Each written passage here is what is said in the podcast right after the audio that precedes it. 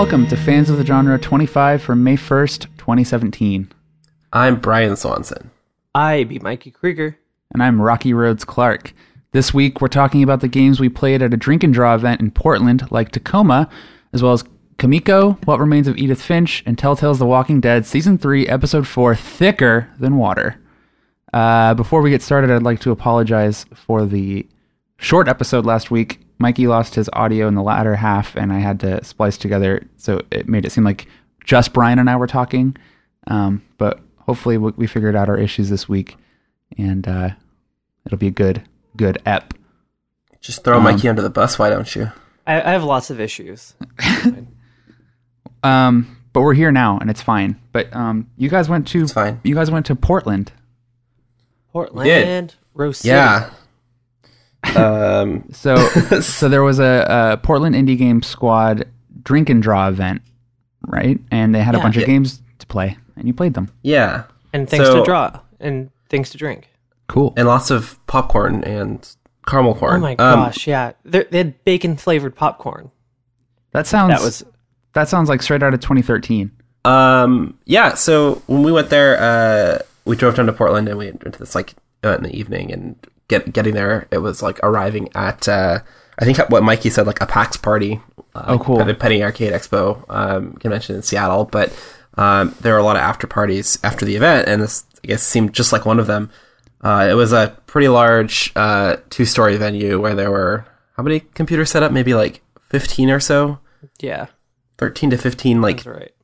Like games just set up with the developers there, yeah. available for people to play, and a bar off to the side, and a bunch of snackerinos, and it was really cool. Games like Tacoma were there by uh, Fullbright, the creators of Gone Home, mm-hmm. um, and then other than that, a lot of indie games I'd never heard of. What about you, Mikey? Yeah, no, it, it was basically just people who live in Portland and make video games. Like one of them was like an 18 year old uh, like high school student who uh, it was actually really cool. I, uh, I hate that I'm forgetting the name of his game, but he made this like very Earthbound game, and uh, it's designed to be played with a GameCube controller.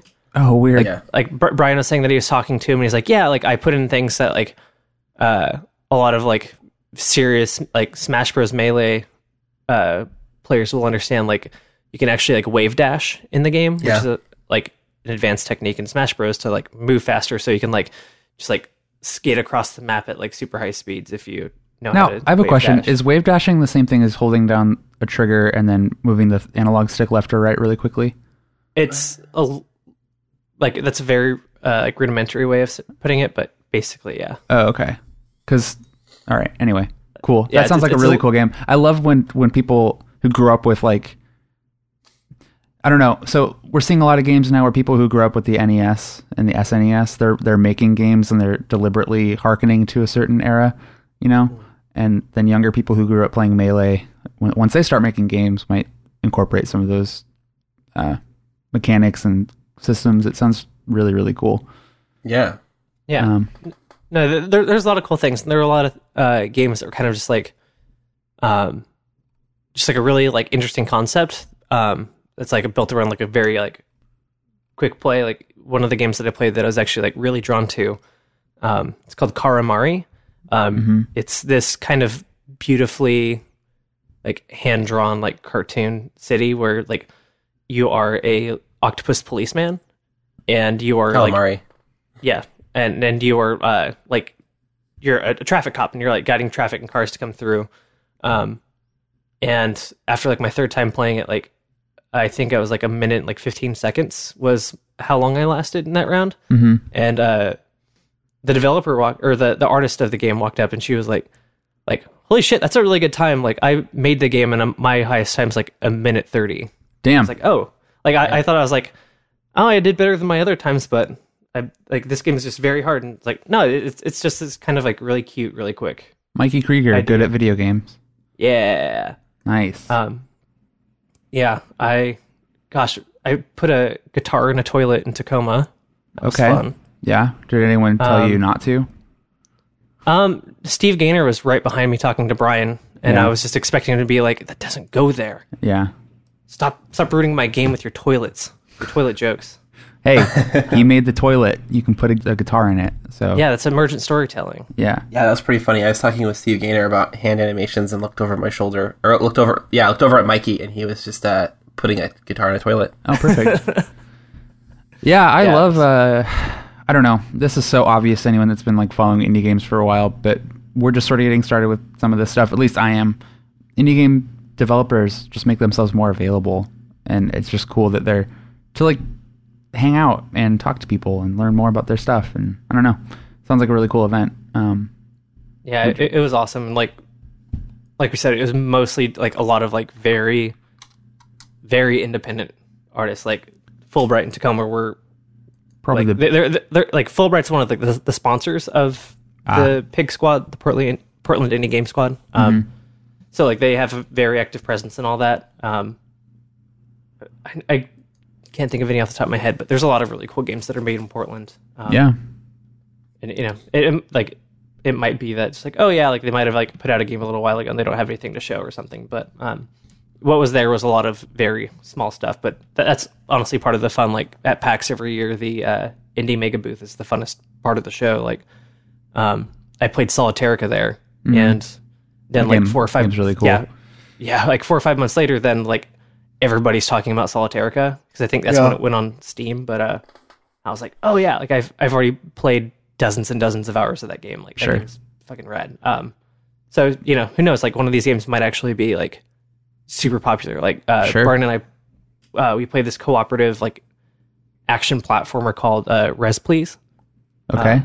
where like the idea is that like you will die and um but in doing so you will like create a path that advance that the other player can advance through and then they can resurrect you um like there's a spike pit that you need to cross um and you need somebody to jump into the spike pit uh so they can jump on your corpse and then over across it and then they can resurrect you and you move on um like that's something that the guy said was pretty early in development, but like that's something that I could see just like kind of popping off whenever that comes out. So Sure. Yeah, Um, yeah, you, like- you could really see the ideas coming out in it. But uh, for just now, it was pretty rudimentary in some of the puzzles, but very cool. Look, it looks something very similar to Spelunky meets Brothers. Oh, word. yeah, yeah, that, that, that's how he described it. It's like yeah, it's kind of like Spelunky meets Brothers, and like Spelunky in the aesthetic is very apparent. Um, and yeah, like the, the kind of like cooperative nature is definitely kind of evocative of of that. Yeah. Uh, i- if you're curious to see any of the um, what this event looked like, you can check out the uh, Design Week Portland Flickr account. Uh, we'll link it in the show notes this week, Yeah, um, and just kind of take a look through. It was a really cool event. I love venues like that that have a bunch of supernatural lighting coming in through all those Yeah. windows. It's beautiful. yeah. Also, it was a free event. So- Yeah, which is rad. I was expecting it to be like more uh, crowded, um, but there was like Felt pretty good. 450 people. They said. oh wow, okay, never mind. Yeah. then.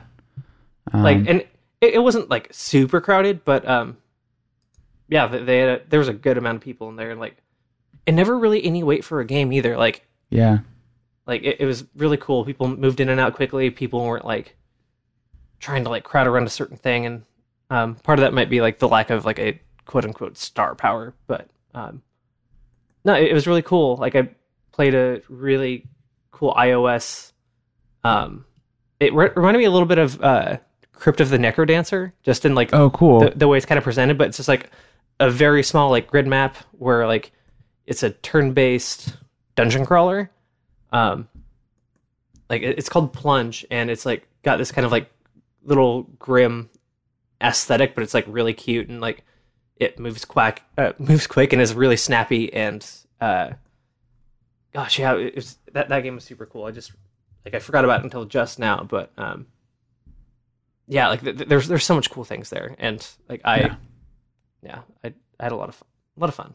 I can't wait till the three of us can go to an event like this together and start pimping Yeah. the pimping the brand. Yeah. You know, cool. I uh, I played a new game called What Remains of Edith Finch.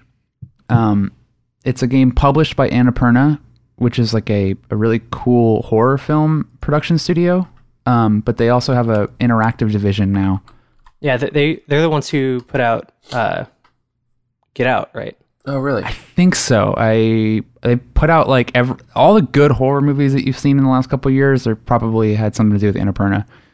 Um, but uh, Edith Finch, as I will be calling it from here on out, uh, instead of the full title, um, was developed by a group called Giant Sparrow, and they most recently put out um, the Unfinished Swan maybe three years ago, and uh, Edith Finch is like you you play as the titular Edith Finch returning to her home after 10 years of not being there. And the reasons why you left are total mystery but you're there to kind of discover more about your own family. Um, so you you walk through an abandoned house and it it looks kind of like makeshift and just sort of slapped together um, it's like a house on top of a hill that's like got more rooms stacked on top of one another kind of creating this very Tim Burton esque uh, look. Um, but you go from room to room and you read like a, a, a diary or you, you pick up a piece of paper that has some stuff written on it and you're instantly transported back to that old family member and you learn more about how they died.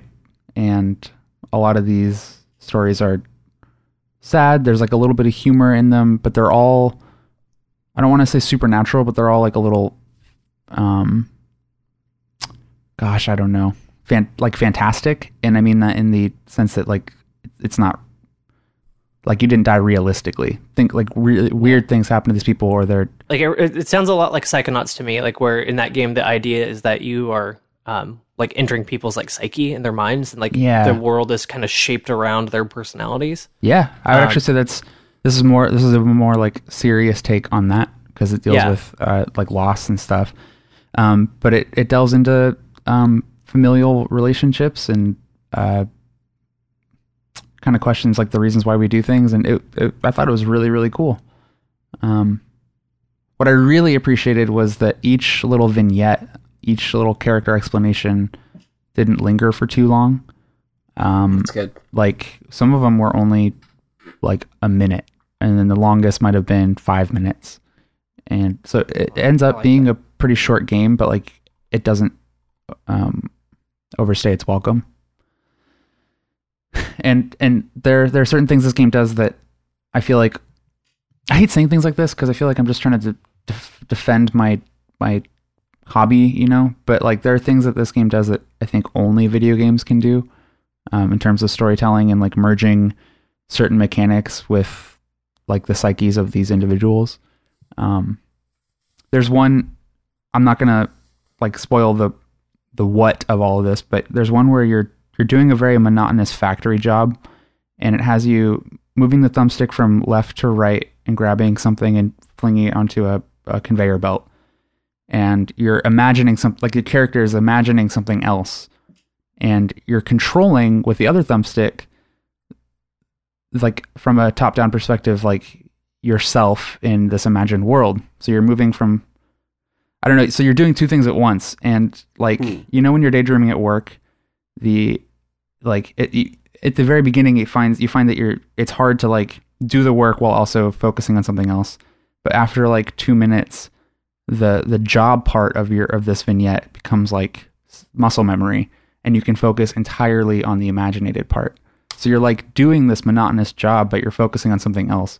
It it was just really really cool, and it it it said a lot to me about um the character that you're whose psyche you're visiting, and and I this game's super cool. And there's a lot of like uh there's there's one really really cool throwback to uh, Unfinished Swan that like totally didn't need to be there, but it's such a treat for people that played that game. Um, yeah, I don't know. Which that game is pretty fucking rad. Yeah, Unfinished Swan. Cool. yeah. like- what a cool concept that game was. Like I, I think it was a bit beneficial that it came out the same year as Journey, but I also like. Am, I kind of feel bad for the game that it came out the same year as Journey because it like it came out like a month or two later, I think. Maybe even a And just, couple like- months later, but people are still high on Journey. Yeah, Right. no, and I'm just like, but you guys, there's this one too. This other game that like kind of uh, like similarly like just a really beautiful, evocative indie game Yeah, that's like very visually striking. yeah, Um, like I, I played that game like nobody's business. And I, I remember I was trying to get the uh, platinum trophy for it, and the first area of the game, um, like the mechanic you have is that you th- throw like the world is just blank white, and you Yeah. need to throw paint to like like find out where the walls are and where paths are, and uh, like there's an achievement for going through there without throwing a single thing of paint. Nice. And I spent spent probably like four hours trying to do it, and in what's Jesus. probably like a four hour game. Yeah, and I think uh, in the moment I was like super super into it, and I'm not sure that like your mileage may vary. Like I don't think this is for everybody. Um, some of these stories might not touch you the same way, or you might not be as wowed at like what the game's doing.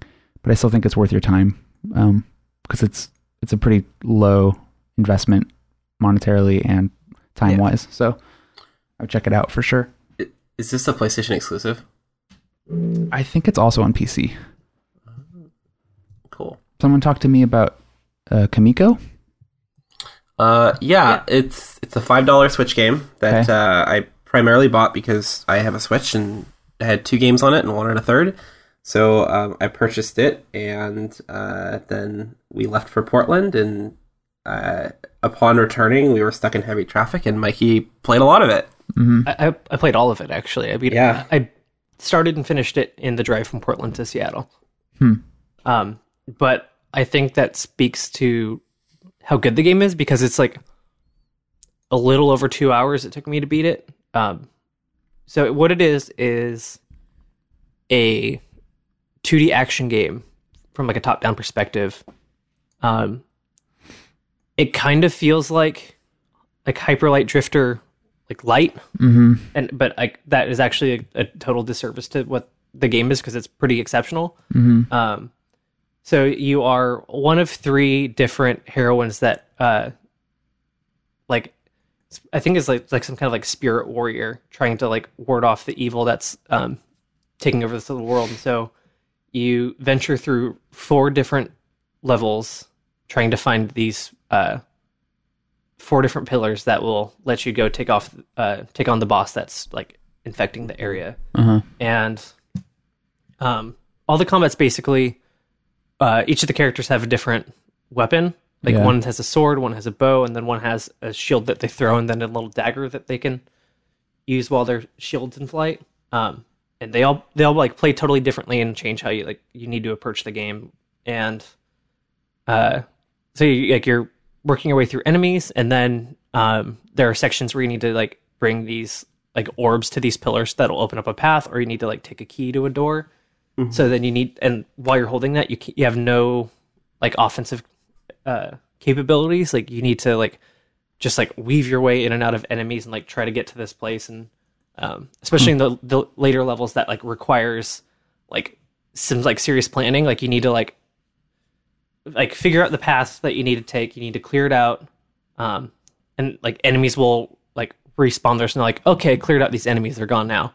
Um, but like you kind of need to learn how to game it because if you take out like like say there's a group of like eight enemies, if you take out like five or six of them, um, like they they might not respawn. Like sometimes you need to, um, like if you leave only one enemy, like they won't respawn. Sometimes, uh, if you leave like three, it, it'll still respawn. So like you need to kind of figure out how each each area is designed to like make your route easier. Like it's there's a lot of like kind of toying with the game and like okay, what can I get away with here and um, Yeah. trying to figure out these paths and like like I was very like meticulously like in the last uh, level like okay, I know I need to weave through this area, this area, and this area. Like kind of clear this out. Um, you know, like trying to find like alternate paths. Like it, it's it's really cool. It's like like very explorative. It's beautiful.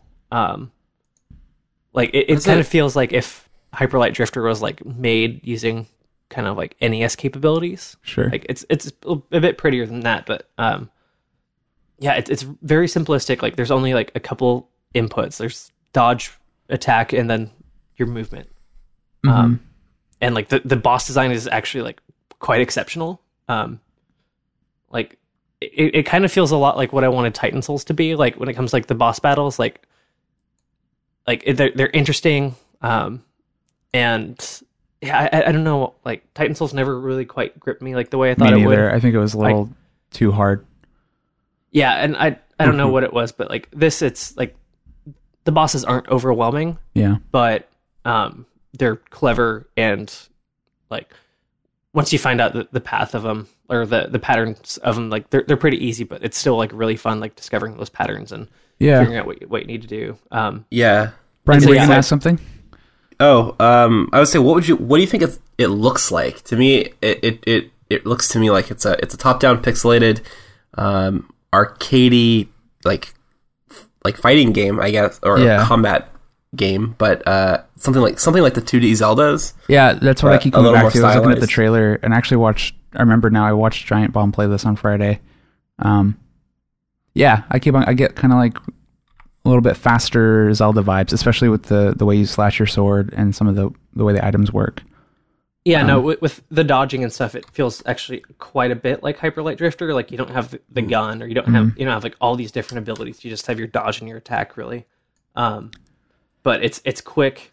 Um, like you have a run button and you like speed across the map. That's cool. Um, and so like, uh, I beat it with each of the three characters, and so like the, the first time, like it took me like 58 minutes, I think, to beat all four levels, and then it took me like 30 minutes to beat it with on my second playthroughs, just because like, like I figured out like how to use the run better. Like I just kept using it as a dodge in my first run because like it doesn't really tell you much. hmm Like it kind of just drops you in there. Um, That's so cool. like it it felt like I was like speed running at the second rounds, and like it like was a bit empowering in that way. Um, Word. yeah, it, it's it's really cool. It's five bucks. It's you know two to three hours, and it's very very fulfilling. Um, Yeah. Like I spent fifteen dollars on Mister Shifty, and that took me about four hours, and I was just like It felt like I was eight. exhausted. Yeah, Yeah. yeah, no, it, I've yeah, I was bitching to you guys in our Yeah. group chat about how long it felt. Um, but like, yeah, like, it, and that's because Mr. Shifty like has one mechanic that's relying on, hmm and like Kamiko does so many interesting things, and there's a lot of clever level design. There's like hidden paths where you can go and you can get upgrades. Like, like it encourages exploration, and Mr. Shifty was just like super linear and um, Yeah. doesn't doesn't really re- require you to think much, and Kamiko is challenging that way, and it's like not overwhelmingly so. It's actually like I wouldn't put it in there uh, like difficulty wise with like a Hyper Light Drifter or a Titan Souls, but um, like the way that you uh, kind of approaches combat and like yeah, like it, it's just it's just really cool. Like each of the worlds stands out like aesthetically. Yeah. Like there's a lot of really sharp and pretty colors in it. Um, Yeah. I would. like It seems like an easy recommendation for just five bucks. Um. Oh yeah, no, Yeah. it's one of the like not that there's a lot on the Switch right now, but Yeah. it's like it's one of those games that's like yeah, like Zelda, Snipper Clips, and Kamiko, like you should have. Do y'all find yourselves um, just like buying games you wouldn't normally because you want something to play on Switch? Yeah, Uh, I feel the I feel the uh, the impulse, but I haven't acted upon it. Yeah. Ex- Yeah. I mean, I, I bought Shovel Knight and, and, and Kamiko, and they're both really cool. But uh, there's a lot of games on there that like I I could I could buy and play for three hours and be like, Mm-hmm. welp. But I haven't done that yet. Yeah. Yeah, I, I did that with Mr. Shifty. Um, I bought I Am Setsuna at launch, but Oh. like that was a game that was a game that I wanted to play before, Yeah. and so I was like, oh, here's my opportunity to finally play it, and Right. I played it for like an hour, and I was I wasn't into it. It was just really, it, it really bummed me out. Like I really wanted like a really good JRPG to play, and I remember reason, reading didn't that that felt like Chrono Trigger light in in a sense that like yeah, this feels like old games, but it's it's not as that, that, the story isn't as good. No Yeah, that, that, that's very generous. oh okay, huh? Uh, that's But- good to know because I wanted to check that out. Also, Chrono Trigger's just Perfect. yeah, it, it's one of those games that you can't lightly Mm-hmm. um, compare something to. But Yeah. Brian, have you played any more of Overwatch Uprising? no, I haven't. Um, Oh. I was because I was in California. I didn't really get the opportunity to do that. Okay. Um, but I did play some Overwatch last night, and I've been playing a lot of Heroes of the Storm to get the Overwatch skins. so that's been pretty cool. Um, they recently updated the game to their 2.0 version, Oh, which cool. um, basically means they've, they've remonetized it and added loot boxes and taken a lot of the emphasis away from purchasing heroes, uh, which is good. Uh, they're also giving away 20 free heroes to anyone who uh, logs in. So I highly recommend you guys at least log Logging in right now. Yeah. So you can pick a out of like one of four packs, uh, a support, uh, a assassin, a tank, or sort of a flex pack, um, and that just me- that, that just influences which twenty heroes you- you're gonna get. Yeah. Uh, and what's really cool is that they contain heroes all the way up to um, the most recent addition. Uh, they don't include Genji, who is the newest hero from Overwatch, um, being put into Heroes of the Storm, but they do have all of the heroes leading up to him. cool. So it's not like you're buying old hero or you're getting free old heroes either. They're actually like you know doubling down on that. Yeah. Um, we are. Uh, I'm. I'm curious what it what it means for the longevity of the game, but at the very least, it's a good. It's good for us right now. Sure. So, Yeah. So do you Does think your that? computer run? oh, go ahead. Uh, I was going to ask if your computer runs HOTS. Rose. Mine or oh, uh, I haven't tried running it, but I I think that I could. Does it let you tweak with the uh, just like the graphics and stuff? yeah. Uh, I can probably make it run. MOBAs aren't too uh, Too taxing? Taxing. I haven't tried it yet Uh, though. Well, we should try that. We should. Is it like that, that, that's the only thing that I think that we can all play? Yeah, other than together. Hearthstone. Yeah. Right. I was going to ask Brian. Um, I think we've talked about it on the show before. I can't remember though. Have- have- Are you familiar with like Dota and, and LoL as Yeah. well? Okay. Um, do you think that like Heroes has a place among those two? Because those two are very very popular, right? And Yeah. and it's I, everything I've heard. It feels like Heroes of the Storm is almost like trying to play catch up. Kind of, I guess. It seems when you compare them, it, it seems like they're the underdog Yeah. because they don't have the the audience or the following. But um, I think at the same time too, it's, it's it's almost hard because League of Legends is just this behemoth, and Dota is just this technical. Um, I don't know, like just a very technical game, and Heroes of the Storm sort of is to me just seems like a fun Right. um, arcadey uh, versions or like you know sort of take on those, but uh, very deeply, deeply uh, steeped in like Blizzard's games, and so I I imagine that like it's almost like the Nintendo if you were to compare them to consoles, like okay. uh, Dota and League being like the Sony and the PlayStation, and I think HOTS almost being like a Nintendo, where um, it doesn't take as much of a, it doesn't have as much of a commitment to get people into it, and uh, it's a good side game, I guess. Yeah. Um that's really cool. It's really interesting. It makes me want to play it more, especially when you made that comparison. I was curious like um they're probably making so much bank off of loot boxes and Hearthstone uh and, and Overwatch and stuff. Yeah, yeah, Do you think that like for sure. and and the like I, I'd imagine keeping World of Warcraft operational doesn't cost them much anymore. Um, so like having a subscriber base in Warcraft, people playing Hearthstone and Overwatch. I, I wonder if they can just sort of sustain Heroes of the Storm for as long as they need to, uh, because they can, you know, and maybe I, mean, I- uh, I don't know. I think Blizzard is a really, uh, uh, I just think that they're very aware of like what it takes to run a game and what it takes for a project to stay um, useful or to stay productive. Right. And I mean, they've shown us before with like their old, their canceled MMO Titan that they're totally okay, you know, pulling the plug on something that isn't going to work out. Yeah, And so I could totally imagine them, you know, if if HOTS I, I imagine that since HOTS is still here, it's it's doing a good job and yeah, they would easily pull the plug if if they needed to, or at the very least, you know, plan for it. And so they must have some sort of projections that say, Right. you know, if we do this 2.0 update, like it's it's going to be beneficial for us at least in the yeah, in the short term, short term, long run. yeah. Like, Otherwise, why why put out a 2.0? That's a good point. yeah, Well, and with HOTS, like f- first of all, like I always see it on like the top of Twitch. Like whenever I do check out Twitch, like Oh. it's typically there. Um, and even if that game is just kind of like a like cost like neutral, that still is like it's you know it's like brand synergy. It's it's there Yeah. like Smash Bros. Sure. It's like oh yeah, like you know if I play Warcraft and then I, but I, and I also play Heroes of the Storm or even like pay attention to it and then I see all these Overwatch characters. I'm like okay, I really like these characters. Like I might pick up Overwatch and see what that's about. Mm-hmm. You know, like like that is a huge part of it. I, I you have to feel like yeah, you know it's been a while since StarCraft came out and like you know, if if I get deep into HOTS and like I really like some of the StarCraft characters, I might be tempted to go pick up StarCraft, or, or even like the like they put out StarCraft One for free. It's like, oh yeah, I might dip back into that. Yeah. Like, Yeah. like, like I feel like if even if they're like it's like a neutral on their part, like I feel like they do have to consider like, like a like Blizzard doesn't want to cede that space to um Dota and Valve or um Right. League of Legends. Like like they don't want to completely just like back out of the MOBA space because there's a lot of money in that and Yeah. you know, like Heroes of the Dorm all, like happens every year, and like there's you know big tournaments and there's money that goes around like through like the competitive scene of those games. So like, I yeah, just just Blizzard trying to be everywhere at once. Like I I think that if even if that is just like they're not making money but they're not losing money, like that Yeah. game's gonna be around. For sure.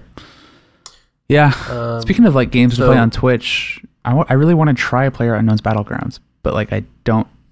I, my PC will definitely not run it, or my laptop. I have Yeah. a hard time justifying thirty dollars on a un- unfinished game yeah, but like because it's Steam everyone's access. Everyone's talking about it. Everyone says it's it's a good version of an early access game, especially because this guy like has made these games before. it, I don't think it would be fun if you bought it and played it alone. But if if like we all played it together, or Yeah. you had a group of friends playing it, it, it would justify the thirty dollars pretty quickly. Right. And I don't know if we could reliably all play together with our current setups, but Yeah. you, know, you two probably could. I don't know. Yeah, I was just gonna say that Brian and I could play together, Yeah. Yeah. Um, but. Yeah, But um, Mikey uh, also doesn't like mouse and keyboard setups. that's a game um, I'm sure I could play with a. You'd be at a. controller. I think you'd be at a disadvantage. I'd, I'd be f- in, in a game like that where I feel like it's more about the survival, and it's it's not like a Call of Duty or a Counter Strike Go or an Overwatch Yeah. even, where I feel like it, that is a lot more about like planning and um, strategy than it is about um, that like super precise aiming. Yeah, maybe. Yeah. I don't know. So uh, it, it's something that like, I would probably try. Yeah. Um, and and you know You could I always- still make used to it, but You could always buy it and then uh, refund it because Steam's That's true. refund system's real good. yeah, I could do that. Cool. Um. Yeah. Should we? Uh, so, yeah. Walking Dead. You want to give us a quick rundown on Walking Dead? Yeah. I. I feel bad sh- shitting all over it because like. I don't know. Uh, Telltale's The Walking Dead season three episode four, Thicker Than Water, came out this week. Um, kind of like to an unceremonious applause, sort of like they released Guardians of the Galaxy last week or two weeks ago, and then they're just like, oh yeah, by the way, this one's out. Um, gosh, I don't know. So it's been five years exactly since season one of these games, um, which has got me and Grace sort of thinking about why we play them. And it's because we're trying to recapture that that magic, and everyone's already written about it, and I have like a draft sitting, waiting to kind of get published. Um, but like, there was something really special about the first season of The Walking Dead that I think, because of the staff that was on it, it's got you know people that made Firewatch uh, wrote Walking Dead season one. Um, they had a really firm understanding of the of the type of game, and I, it, it was like it's still special. I think you could go back and play se- uh, season one, and you'd still find something to to enjoy. Uh, Mhm. Every Walking Dead season since then has sort of felt a little flat, and this episode in particular, man, was like so. It was bad. Like people, people would talk, and then there'd be like really awkwardly long pauses and shifts in tone, like immediately, and like things would escalate. They they'd be talking like we are now, and then the next sentence they'd be yelling at each other, as if like something triggered some sort of like uh like fight, and we missed it. Um, Huh. and then they're you know they do these things where like okay, uh, do you guys care if we spoil a little bit of this? No. Uh, I I don't. Okay, Brian. no. Okay. no, no. If you if if you're listening and you kind of care about spoilers, like I'm I'm gonna give away sort of n- nothing specific, but like something that happens. Anyway, they, they give you this thing where it's like, okay, you know you're you're held captive, but we'll let you go. Um, but like we're also going to kill one of your teammates, and you get to choose who to save. It's just Huh. one of those things, and like okay, fine. Uh, so you choose who you want to save, and then of course the villain, who we only met in the episode prior. Like we have no reason to believe that she's as bad as she is. She's just like a caricature of a villain. Um, she chooses to kill the person that you decided to save, and like it felt really cheap, felt unearned, and I felt like those sort of decisions can can be like effective in a game like this if you've been building up. But the people that we had to choose to save were also people that I didn't really care about. I don't think they've done a good job of making you care for any of these people. Um, and there are like really weird disconnects between character motivations. Like your character, gosh, I don't know. Like your your brother in the game is a dick, certifiably. Like he's the worst person. But like, and everyone knows that, and you're being told this, and you've seen firsthand that he's a bad person. And Huh. there's a good way to like do the yeah my brother's a dick but i love him and i have to save him. But there's like there's moments in the game where you the main character are just like doing things to deliberately go against your brother and then the game's like underlying plot or narrative wants you to save him. It's so weird. Like you you keep there's so many disconnects and like and and it just like feels cheap and it keeps on like throwing curveballs at you just to like do the whole Game of Thrones thing where they, they think it's good just to do shitty things. It's awful. Like I, I don't know why we're playing this one anymore.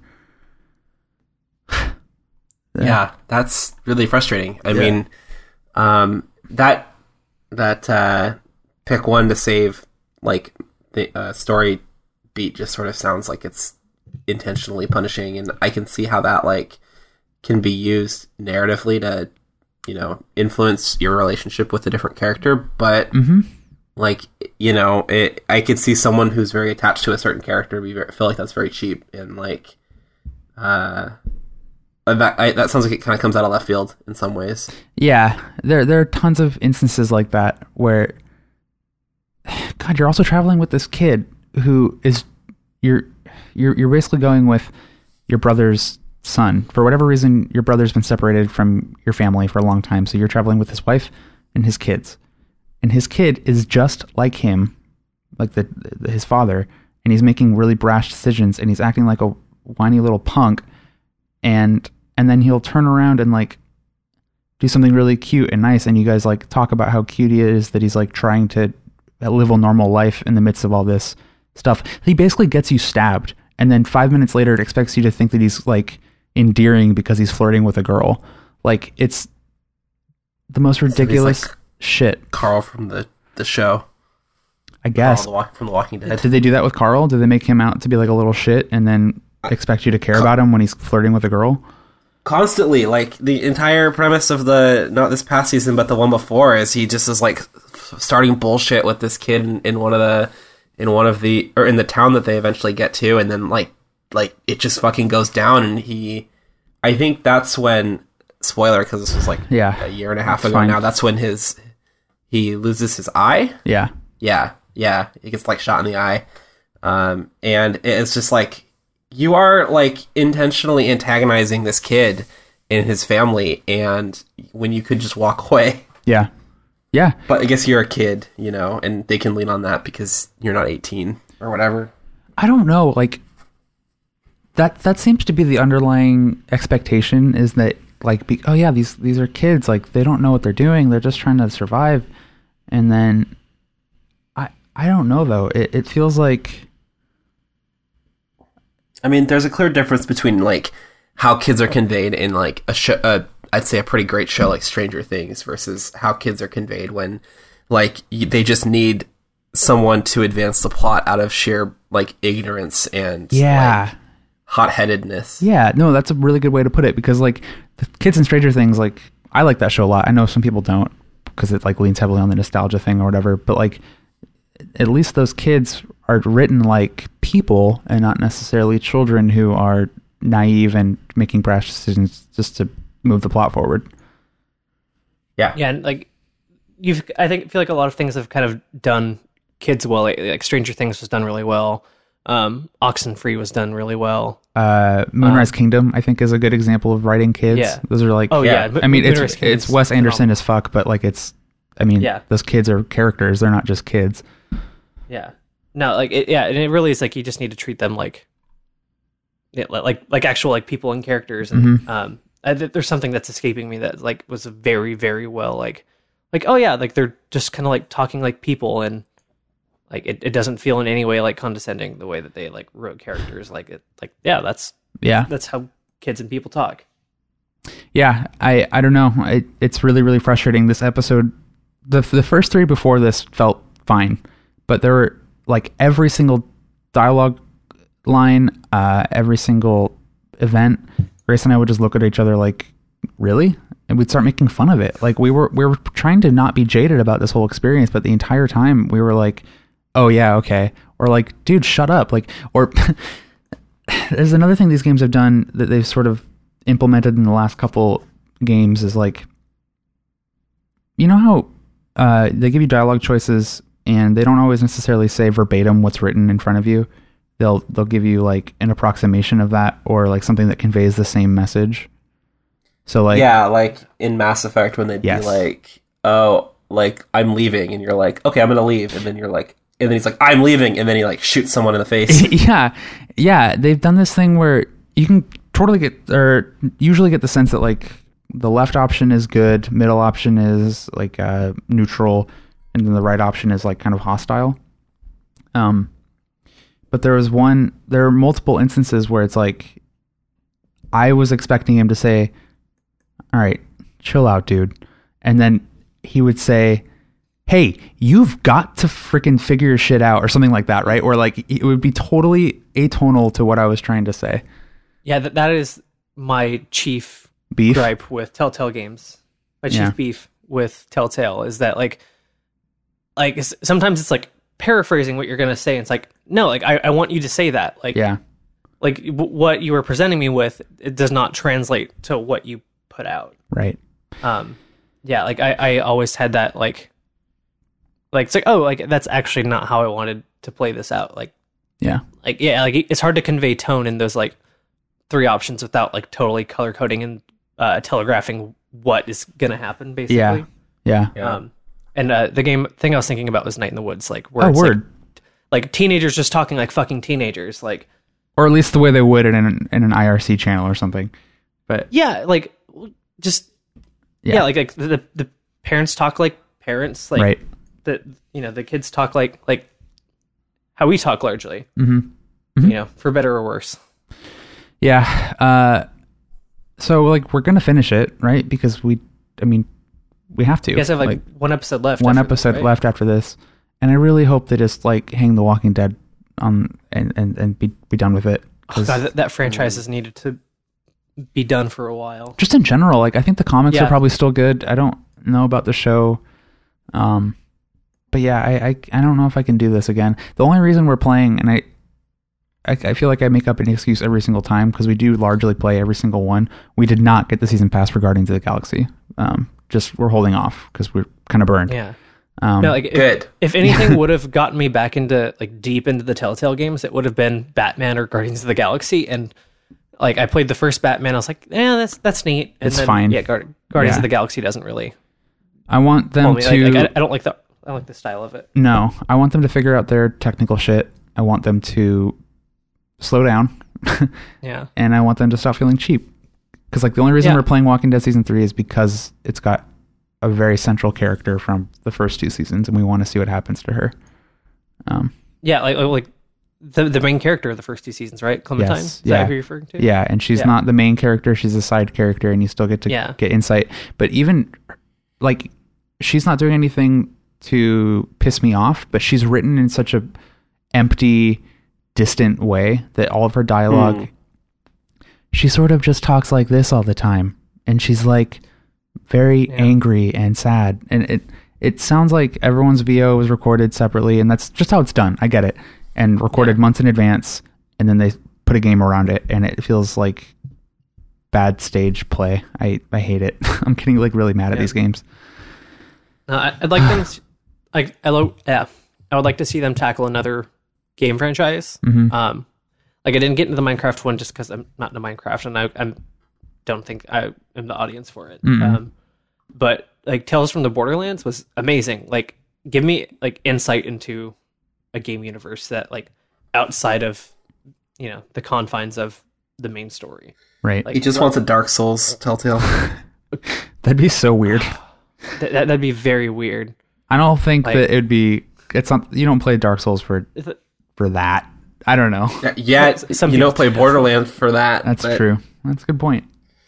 Uh, Yeah. uh, I don't know. They got a new CEO, so let's we'll see how that goes for them. hmm Yeah, we'll see if things change. I think that they really need to take a look at their practices because it's the other thing. Sorry, I don't mean to keep harping on this, but they um they debuted season three uh, with two episodes at once, which is I think the first time they've ever done that Yeah, I, that- I remember that. that came like, out- Oh, that's weird. in December, I think. A twofer. Um, so then there was like a nearly three month wait for episode three, and then we only had to wait like I think less than a month for episode four. It's so inconsistent, and I That's crazy. it's just so weird. And like I would have waited another three months if I thought that episode four was going to be good, but like this feels like it was made in a month. You know? God, it, it's been five years since Walking Dead season one came out. Yeah, I said that at the beginning of this. It's Oh, I I, was, I was looking up something, yeah, no, it's all good, but like that but it just goes to show it's not necessarily that it's like fallen far. It's I don't know, man. It's Hasn't innovated. Mm-mm. it's actually stripped away a lot of the like gaminess of it, which uh, we've talked about on this show. Like, you know, with our adventure games or these sort of quieter games, when they be, try to force too much of the the game part uh, on you, it's not fun or it's not like enjoyable. Sort of like when all the little puzzles in um, what's that World War II game that we talked about, Valiant Hearts. yeah, World War One. Uh, yeah, World War One. Um, yeah, it's this is just pure narrative basically, and there's very little interaction. And when the narrative is not good, um, it makes it like a very it's like a chore to play. Yeah, totally. I forgot that Telltale made uh, Strong Bad's cool game for attractive people. Dude. I didn't know they did that. Yeah, like I, that that was one of my favorite Wii games. It's a point and click adventure set in the Homestar Runner universe. Hmm. And it, it was v- super fucking good. And also it was like if you grew up around that web series, um, like actually being able to walk around like that town Yeah, and like you can go to um gosh, I forget the name of the shopkeeper, but you can like go to his shop and you can go to the poopsmith's poopsmith. Um oh it's Coach C had the shop. You can go yeah, and then you can go to the poopsmith big, big poop pile where he's just shoveling poop all day. sounds really to the- random. The track. I Yeah, love- it, it is. Like it's I love that random humor. yeah. Well and, and this, this was like the early aughts, Yeah, like pre YouTube internet. Capital G, good. Humor. Capital S shit. yeah. Yeah. Um, before I before I like just leave us after shitting all over a Telltale game, I want to give you guys a recommendation for a good version of what these Telltale games could be, in my opinion. Something that takes like something that they built and makes it better. And I think Life is Strange, for all of its faults, yep. takes- Life is Strange is great. takes that structure of like walking around talking to people, making dialogue choices, and does something really, really unique. Um, and that one did also. There were a couple episodes of that game that I thought were a little too long, and some weird dialogue things and writing and character motivations, whatever. That game was really cool, really special. Um, I would check that and it out. didn't, didn't it didn't need to piggyback on like a licensed franchise either. Like it's just yeah. Work Yeah. like if if Telltale could just like make a cool adventure game using totally original stuff, take their time with it, release it episodically, dude, I'd be all over it. but- when's the last time that they did that? Uh, I don't know. at, at least I don't like think seven I- years. I don't think they've ever done it. I guess Walking Dead would have been that, but it's not really the same. Yeah, no, because like even then, like the first episode's like Clint's here, Yeah, like the characters from the but show. Were here. before that, their their first their couple games before Walking Dead, I think were well, they did a lot. Back to the Future? Back to the Future, and then Back to the Jurassic Future, Park. Jurassic Park. Um, I mean, like Strong Bad's cool game for attractive people. That's another. but it's all been licensed. They did a lot of Sam and Max stuff. yeah, they did a Law and Order game. They did CSI, a few CSI games. Yeah. So to be honest, they just need a new engine too. seriously, and Batman was the first like thing that looked really good, but and I thought just by looking at it, um, maybe things had changed, but it's uh Yeah, that that was the first one that they put out on uh on, On- modern consoles. yeah. I don't know. Anyways, Yeah.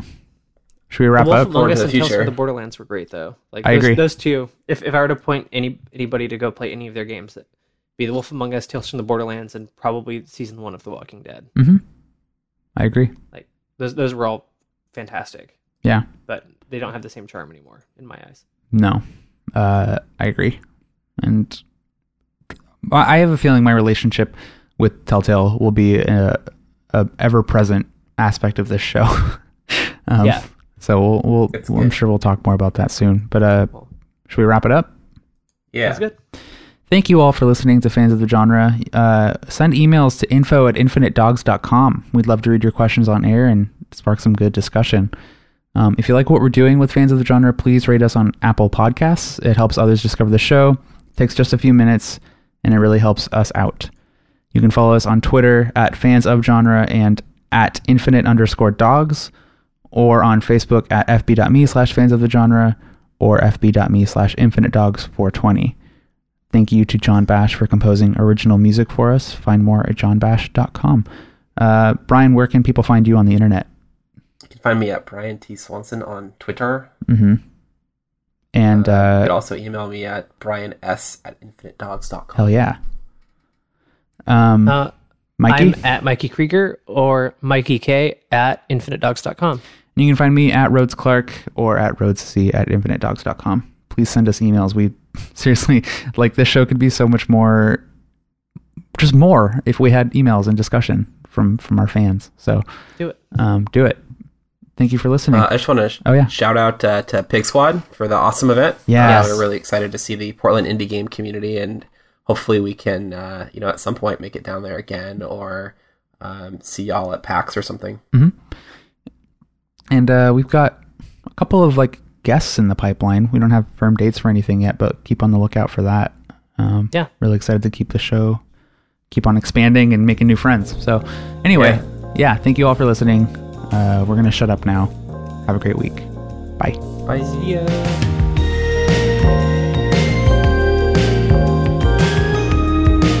Talked a lot about shitting.